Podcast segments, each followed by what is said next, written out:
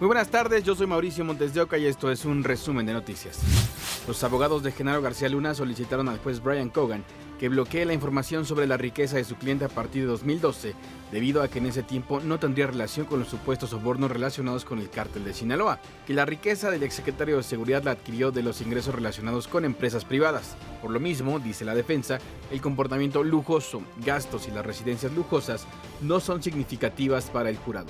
El gobierno de Estados Unidos acusa a García Luna de que el año, del año 2000 a 2019 conspiró con el cártel de Sinaloa para el trasiego de drogas. Policías de Matamoros, Tamaulipas, intervinieron para evitar que decenas de migrantes haitianos causaran desorden frente a la iglesia de la Sagrada Familia. Desde hace días esperan ahí turno para registrarse en una lista que les permitiera el acceso a Estados Unidos. El operativo ocurrió cuando los migrantes elevaron el tono de su reclamo exigiendo atención de las autoridades porque llevan varios, varios días sin recibir información sobre su situación migratoria. Hace exactamente una semana se suspendieron los trámites a consecuencia del desorden que desató la comunidad haitiana. Esta mañana elementos de seguridad privada de caminos y puentes federales impidieron que un grupo de supuestos normalistas tomara la caseta de San Pablo Huitzo en Oaxaca. Esto ocurrió luego de que los inconformes intentaran cobrar a los conductores un peaje. Ante el operativo de seguridad, el grupo se replegó sin dar a conocer cuál es el motivo de su movilización. La Comisión de los Derechos Humanos de Guerrero condenó el secuestro de los comunicadores Jesús Pintor, Fernando Moreno y Alan García. Hace un llamado a las autoridades para localizarlos con vida. Fernando Moreno y Alan García desaparecieron el 27 de diciembre. Al parecer fueron privados de la libertad por miembros de la familia michoacana. En redes circula un video donde se les ve esposados y encadenados. Ambos mencionan que están secuestrados por sus publicaciones en contra de ese grupo criminal.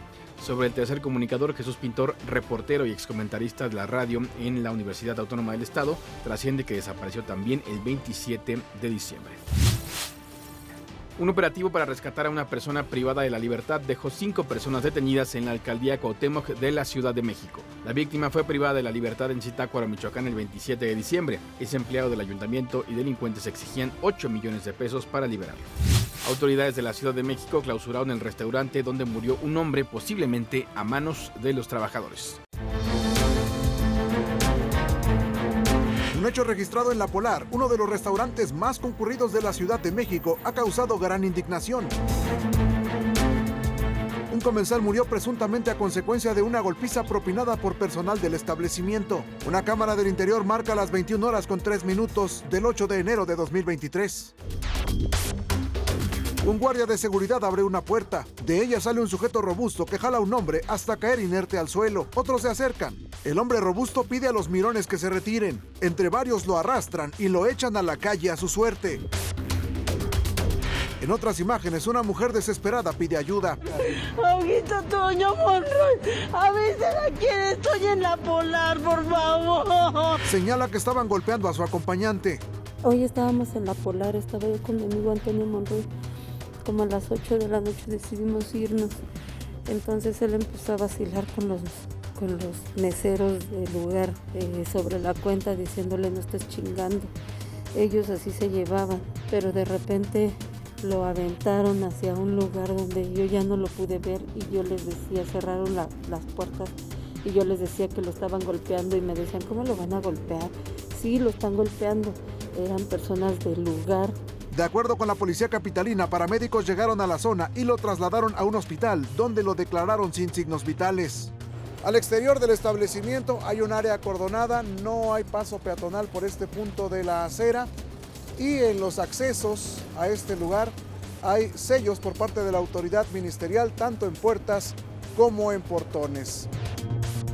El gerente fue identificado por la acompañante de la víctima y lo detuvieron. A través de Twitter, el negocio expresó preocupación y se comprometió a colaborar. El lugar está asegurado como parte de una investigación. Las autoridades pretenden determinar qué pasó y detener a los presuntos homicidas.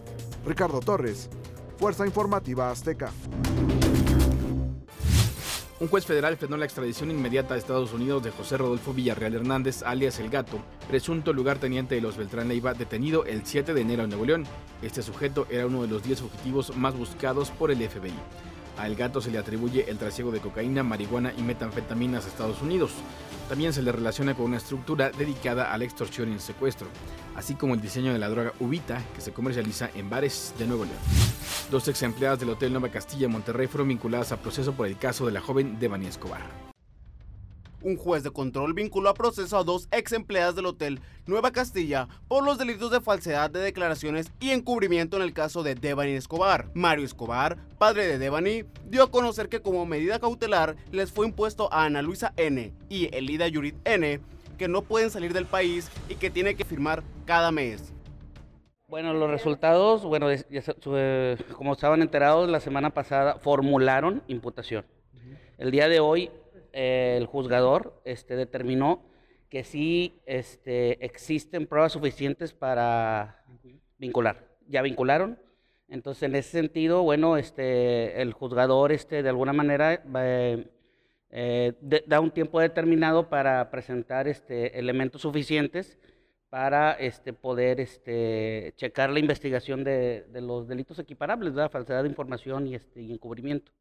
Tras una audiencia de varias horas, las ex empleadas del Hotel Nueva Castilla solo se limitaron a escuchar los alegatos que expresaron sus abogados.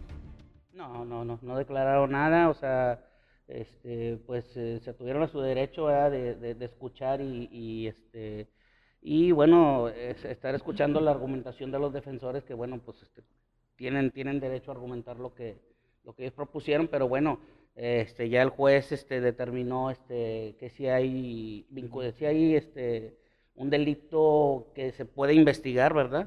Entonces, en ese sentido, pues vamos a esperar a que de alguna manera este, nos den la fecha para la nueva, la nueva audiencia. El padre de Devani dijo que después del 10 de abril de este año se programará la fecha para empezar lo que es el proceso. Javier Torres, Fuerza Informativa Azteca. Una fuga de agua en el municipio de Catepec afectó a 25 viviendas y los trabajos de reparación concluirán hasta mañana. Una fuga de agua en el ducto Los Reyes del sistema Cutzamala provocó inundación en el fraccionamiento Izcali Catepec, en la zona de Santa María Tulpetlac. Se presentó una fuga en la tubería del macrocircuito eh, durante la madrugada. No nomás traemos agua a la zona de Catepec por estos tubos, traemos agua a la zona de la zona poniente, Coquitlán, este, Atizapán, Tlanepantla, Nepalpan. De alguna forma, pues son tuberías que en algún sentido, por alguna situación, podían presentarse las fallas. Tuvimos mucha inundación este, en la calle de Dalias y cerrada de Dalias y Amapolas. El agua potable se filtró en 25 viviendas y originó un socavón donde cayó un vehículo particular.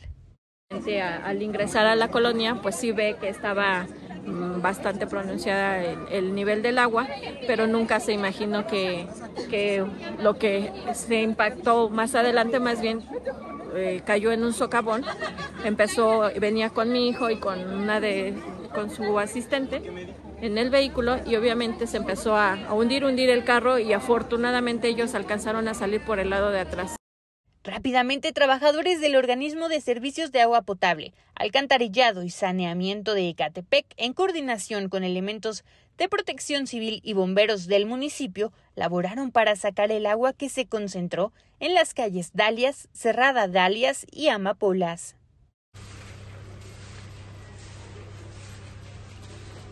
Por su parte, personal de la Comisión de Aguas del Estado de México dio a conocer que se apoyará con pipas a las y los afectados durante la reparación. Estamos coordinados con los municipios apoyándole con nuestras propias pipas para apoyarlos. Finalmente, la CAEM notificó que las labores podrían concluir durante las primeras horas de este 11 de enero. Para ADN 40, Karen Ortega. Fuerza Informativa Azteca. Hasta aquí las noticias al momento en este podcast informativo de ADN 40. Yo soy Mauricio Montes de Oca, me puedes seguir en Twitter como arroba magundeo. Nos escuchamos, hasta la próxima.